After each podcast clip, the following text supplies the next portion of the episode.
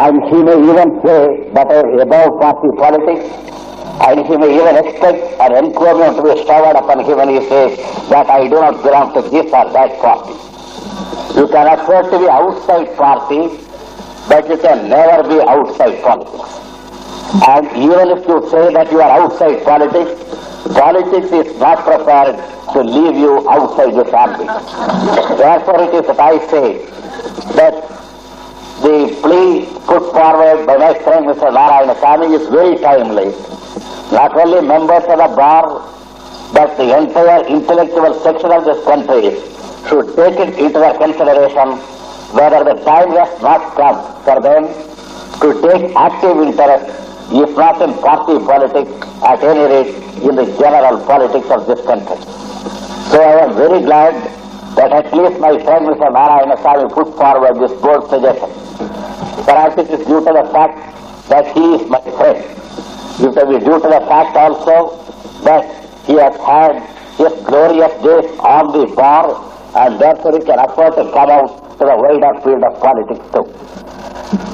I am here today concerned to talk to you as a layman. If I were to talk about law, it would, it would be an impertinence which I cannot afford and which, which you cannot tolerate. I am not going to talk about law because I am a layman, but at times it is very necessary for dignitaries of the legal profession to know how and what a layman feels about law.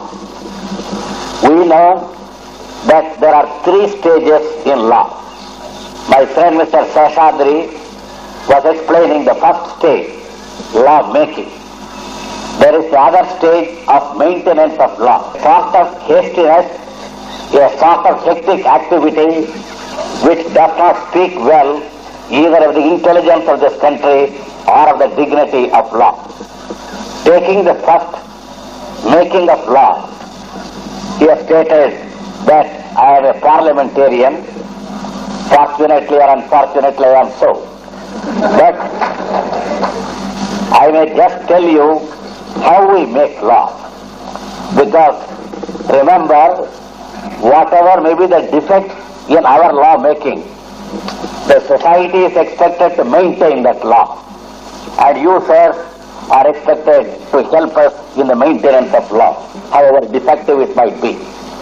When I say defective law, I do not mean defects that can be cut down by law courts, but defects in thinking, defects in analysis, defects in perception, and defects even in one's sentiments and prejudices. How do we make law?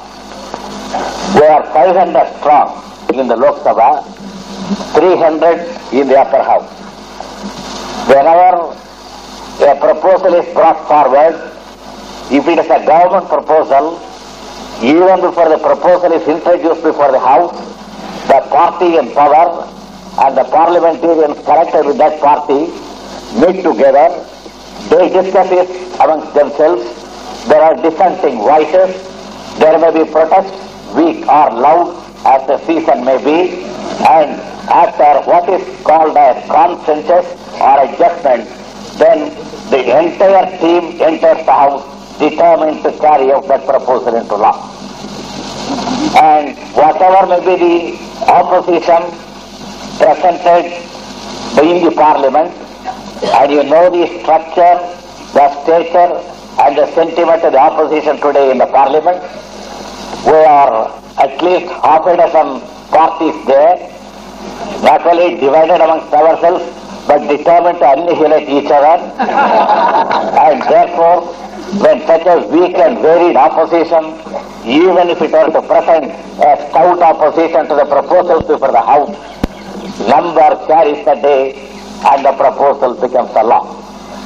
And then once it is made law, intellectuals, professorial intellectuals, and scholarly people come forward to ask society to maintain law. But I think that the maintenance of law, being the second stage in law, unless the first stage is perfect, unless the first stage is perfect to this extent that the people will have a sort of reciprocal interest in it, you cannot carry out the second stage. Maintenance of law is going to become more and more difficult and more and more dangerous as the first stage of law making become, becomes more and more defective. Now I would ask you to come along with me to the parliament. A proposal is mooted, the mover brings forward a new measure and he expatiates and says that nobody else except himself has thought about it and everybody should feel thankful to him for bringing forward that measure. And then the opposition stands up to say that this is a measure worthy of Draco and other tyrants and not in this democratic house. And the speaker is very watchful. Wherever he finds members of the government side being embarrassed, up comes his authoritative voice. He says, two more minutes only. And then the opposite member, when that voice, stentorian voice of the speaker announces that there are only two more minutes, he forgets the proposal and he is reminded of his constituency and therefore whether there is relevancy or not, he talks for the other two minutes about his constituency and then he sits down comfortable in the thought that the next time he meets members of his constituency, he may point out those two sentences which he has made his constituency and say, well, re-elect me because I have spoken about you. This is how laws are being proposed and carried out there. I was reminded when my friend Narayana Swami was talking about fundamental rights. I may tell you, I have had the occasion to hear the then Law Minister, Mr. A.K. Sen, defending emergencies and defending also ordinances and defending the Defense of India rules as eloquently as he is today defending fundamental rights last week, which shows that there are liars and liars. that even lawyers, eminent lawyer as he is, even when such a liar is called upon to occupy an office, when he is asked to occupy a place in the cabinet, he forgets that it is his duty to, exp- to, to give an exposition of law and not merely to maintain authority. I was present in the House when the former Law Minister A.K. Sen was defending the DIR. He was telling that the interest of the country is foremost. And the interest of country is foremost, nobody should question about individual rights and fundamental rights or human rights.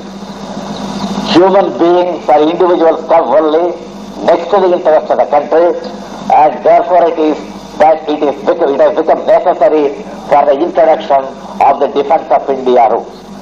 I read a couple of days back a fairly large report in a Calcutta daily about a speech delivered by the ex-law minister, Mr. A.K. Sen. And he has stated very clearly, very cogently, and even very warmly, that unless fundamental rights are maintained, there is no meaning in talking about emergency. Emergency or no emergency, the one emergent factor today is restore fundamental rights, which may perhaps mean restore my former position unless, unless you think, unless you can afford to have my opposition to this DIR. That is the second stage which I mentioned, maintenance of law.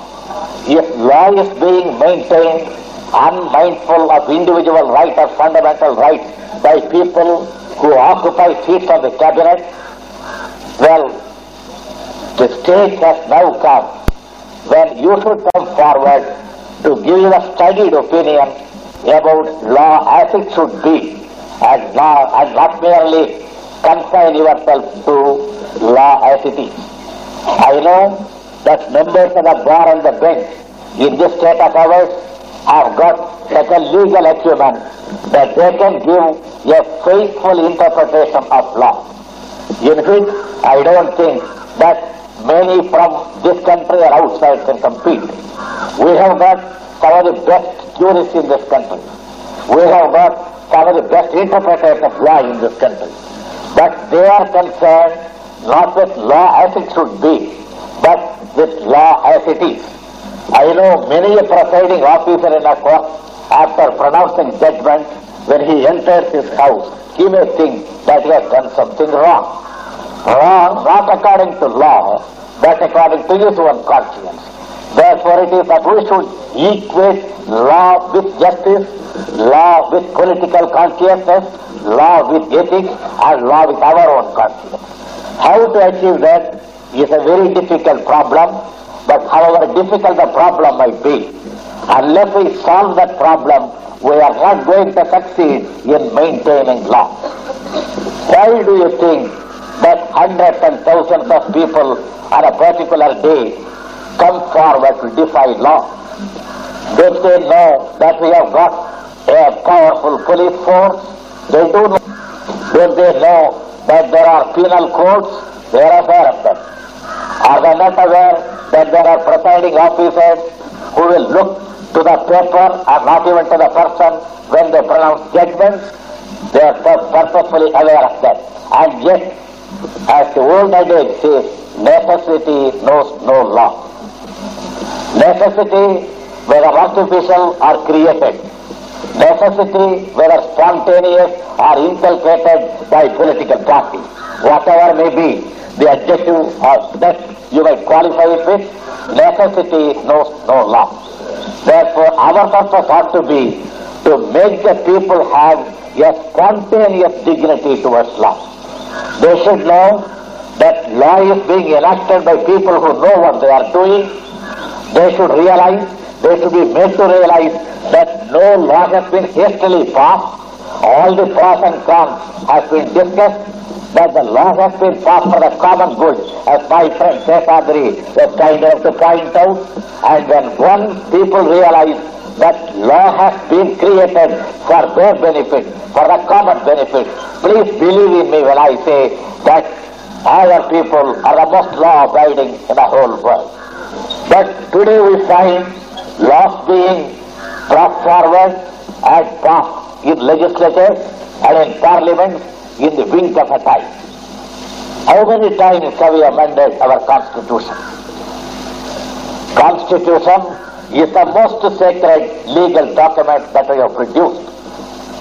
It is the bedrock on which our entire political system and our political future is expected to depend.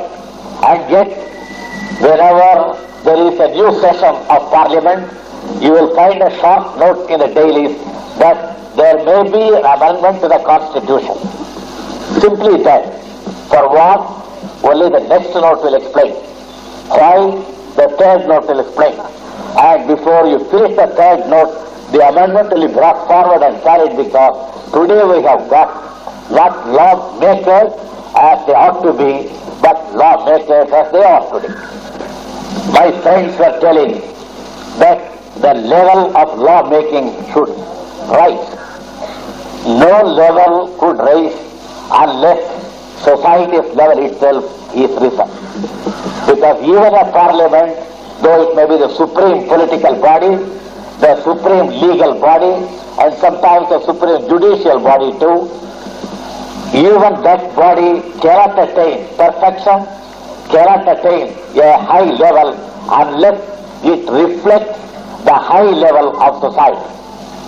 And when my friends Seshadri and Narayana Swami were telling me that members of the bar are not represented there, members of the bar have not taken active or enough interest in the politics of the day, how do you expect the level of the supreme political body or the supreme legal body to be very high?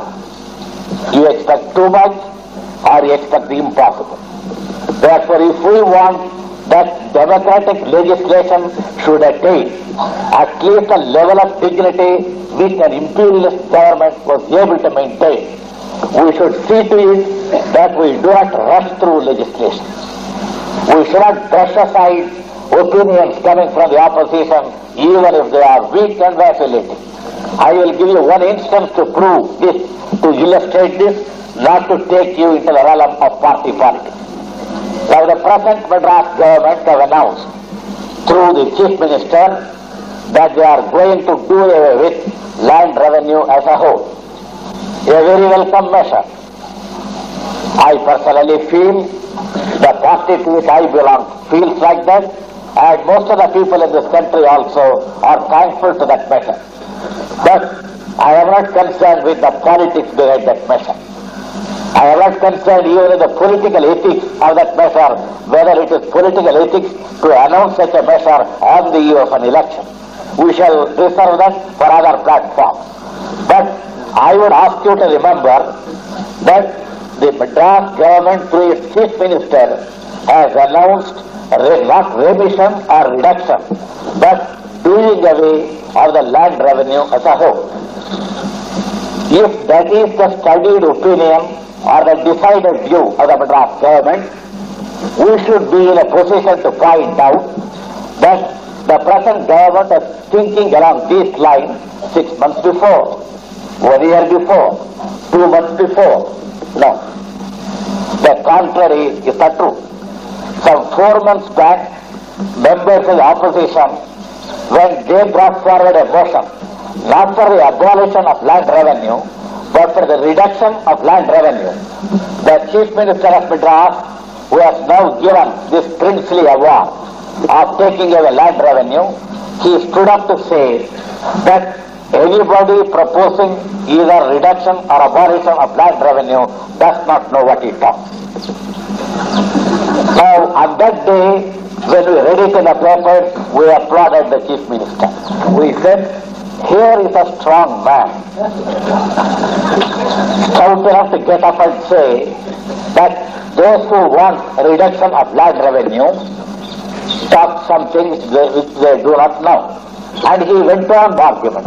And Sarah may point out, if that were to be a case before your court, you would pronounce judgment in the Chief Minister's favor, because it is very logical. He has stated, we tax people who have got land. Whom else can we tax? If you want us not to tax people with land, whom do you want me to tax? And members of his party stood up in amazement of God and say, what a fine logic our chief minister has got.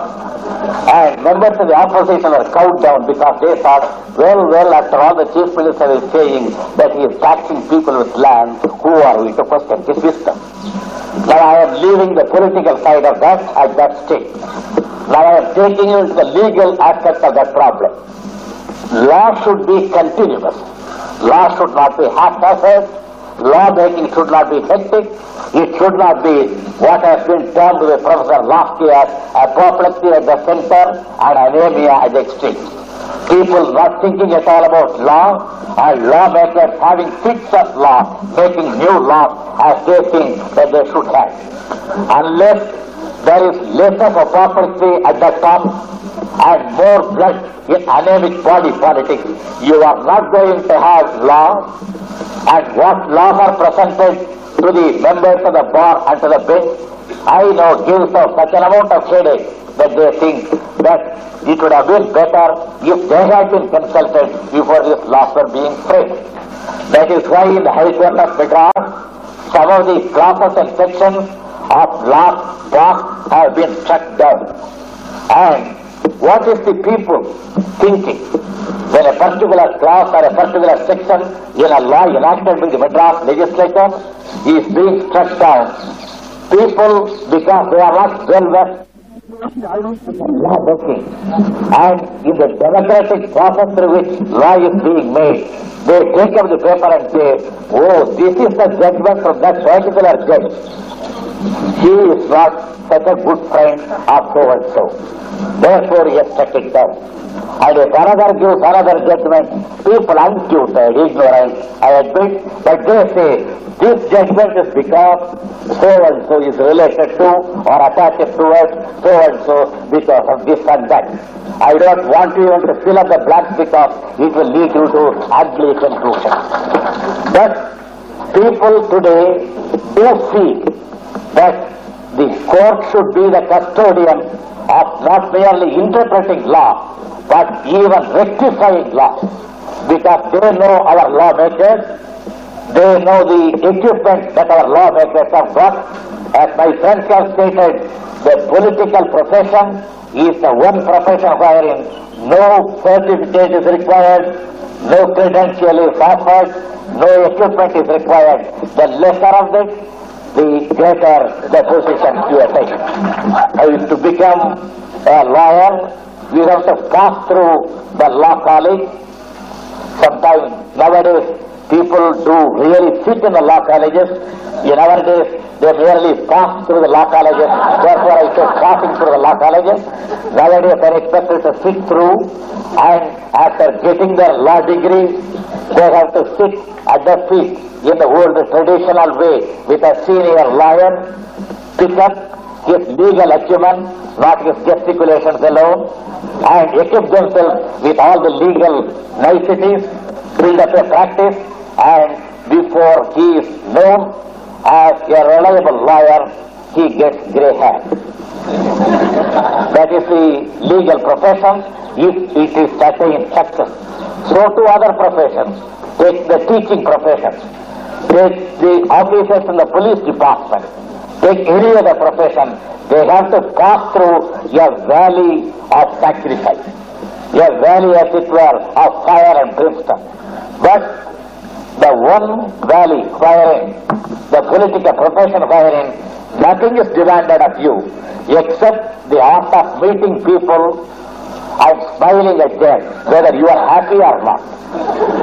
You should know the art of smiling, whether you feel happy or not, and if you succeed in that, you get yourself a place in the politics of the day. Now, that is not how the political profession should get a nobility of its own, because democracy is such a delicate machinery, democracy is such a, a machinery which is beset with various dangers that unless, as my friend very correctly pointed out, democracy, unless it is equated with meritocracy, meritocracy not equated with caste or creed, religion or money, but meritocracy equated with equipment and service. Unless democracy is not equated with mediocrity, we are not going to have laws which can be spontaneously obeyed by the people. Nowadays, wherever a law is being passed, people who may be generally termed as people who are enemies of social cohesion, they are able to find out loopholes in law. Loopholes in law, a paradox in terms. Because law means that it creates such an amount of climate that everybody will think that justice is better out him. But if we talk about loopholes and vagaries of social enemies, how it will withstand time and factors connected with time.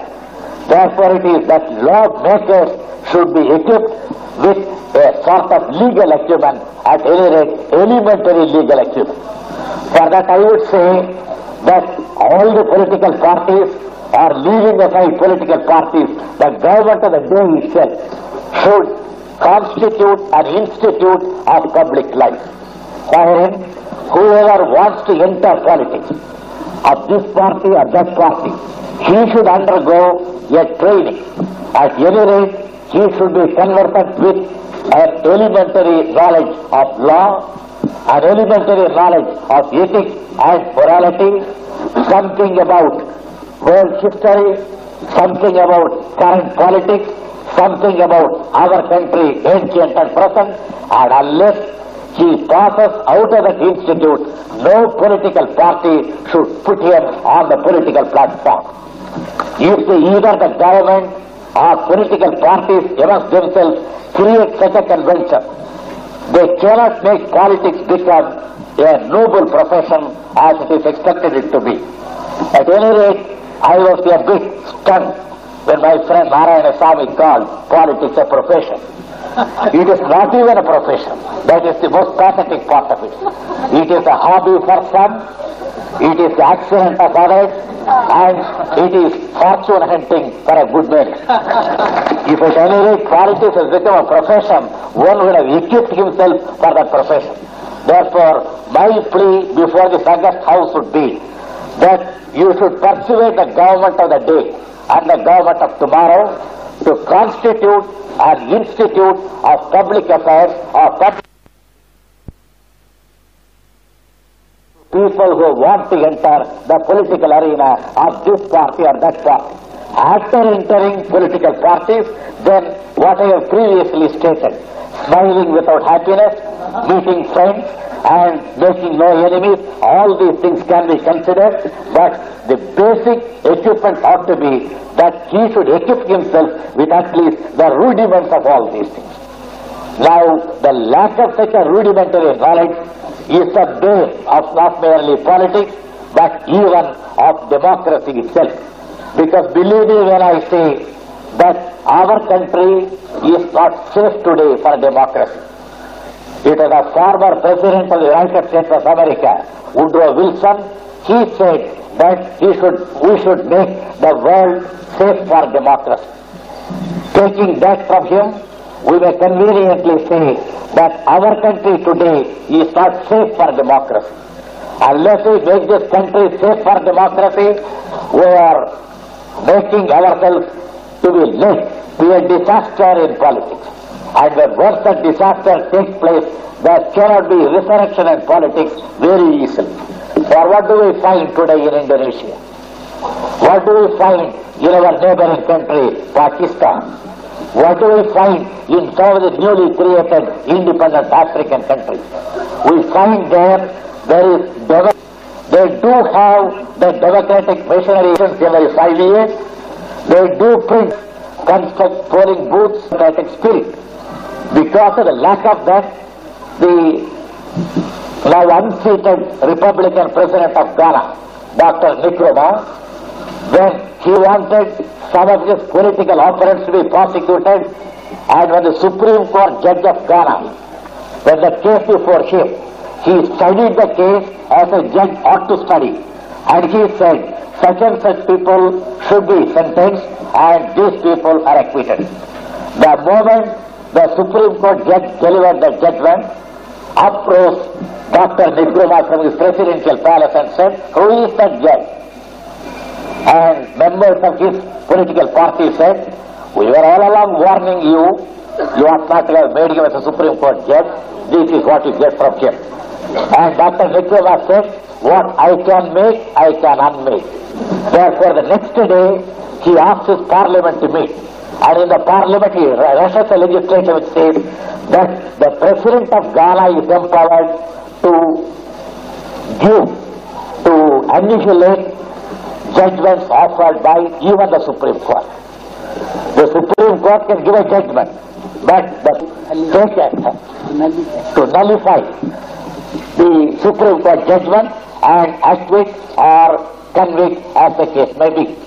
And the Supreme Court judge would have laughed it in his sleeve because he ought to have been conversant with such autocracy perpetrated in a comparatively calm country like England, and yet when members of the bar and the bench stood together as against autocracy Charles I and Charles II, it was a monarch who had to bow and not members of the bar and the bench.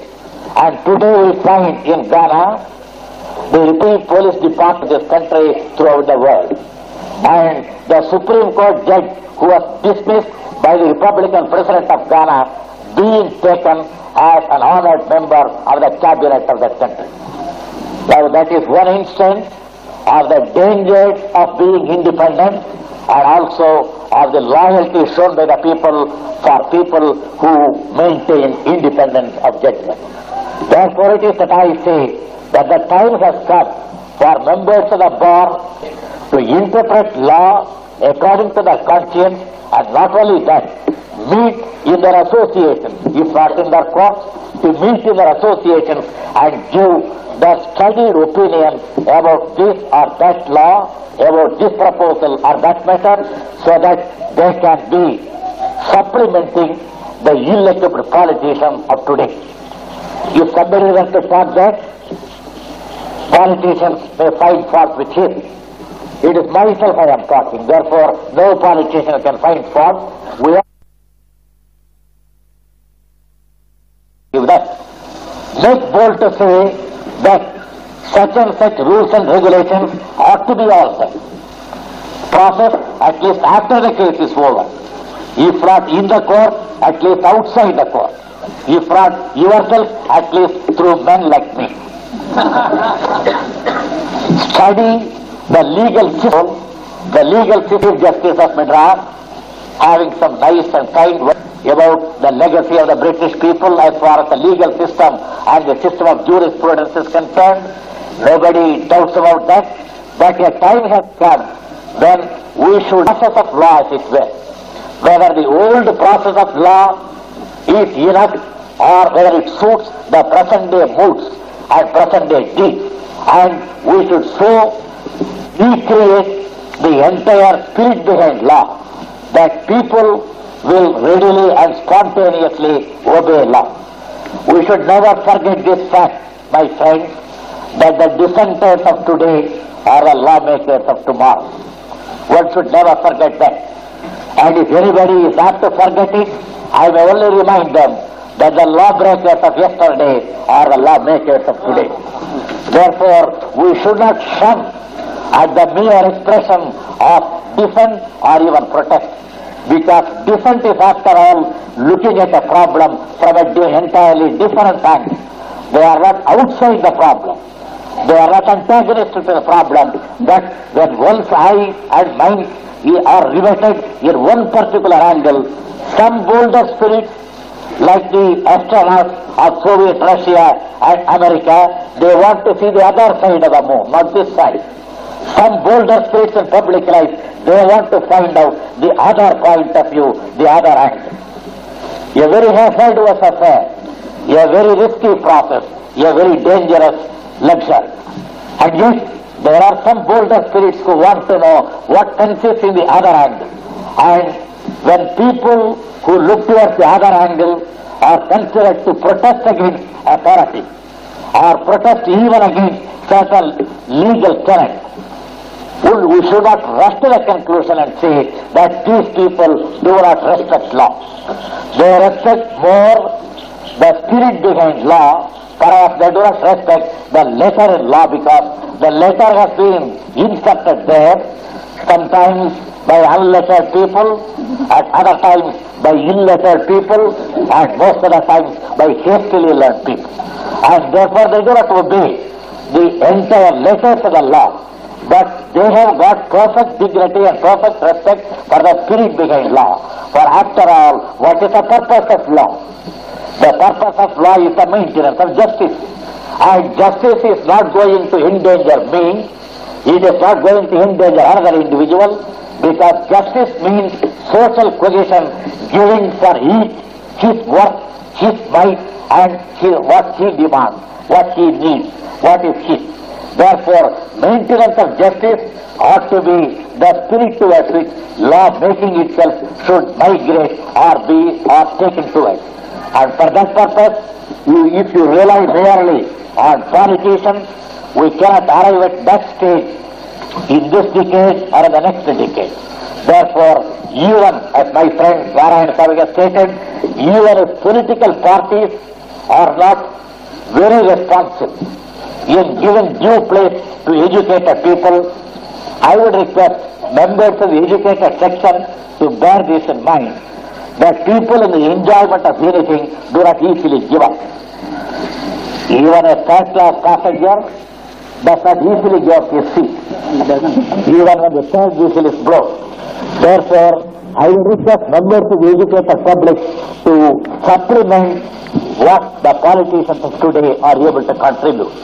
That ought to be the first stage in which educated sections should get itself interested and when what they give is being valued and when the politicians find that they get from the educated section something which they were all along lacking, then they will come forward to the educated section and say, come along and take responsibility. And to that end, the educated section should get itself interested because at least in the future parliament and in the future legislatures, we should have men making laws who know what they are making. As Professor Gimman has very pertinently pointed out, members of the parliament should be so equipped that they should know something about everything and everything about something. They should know everything about something. They should be experts in some particular branch of knowledge and they should know something about everything.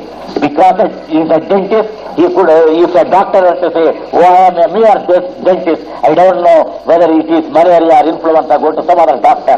If a politician were to say like that, then it would be very bad. Therefore, Professor Jiman has stated, a member of the parliament should know something about everything and everything about something. He should be an expert in a particular branch of knowledge and he should be conversant with all other avenues of knowledge to some extent at any rate. The present day, we do not have people who know something about everything, but everything about something, but we have got plenty of people who say everything to me and nothing to nobody else. If that is to be the future parliament, then we may not be sure that the next decade we will be having democracy in its prescribed purity. Therefore, the lawyer's duty is to safeguard democracy. Because in an autocracy, the lawyer is put to this difficulty. At least in a democracy, he knows what law is till a new law is enacted. In an autocracy, the frown of the autocrat is the law of the day. And therefore, at that stage, lawyers or even members of the bench will find it very irksome and very dangerous either to argue or to pronounce judgment. Therefore, it is the interest of the members of the legal profession to see that democracy is perfected and it can be perfected only by people who can contribute something to raise the level of politics, legislation and the entire field of political ethics and morality. Thank you.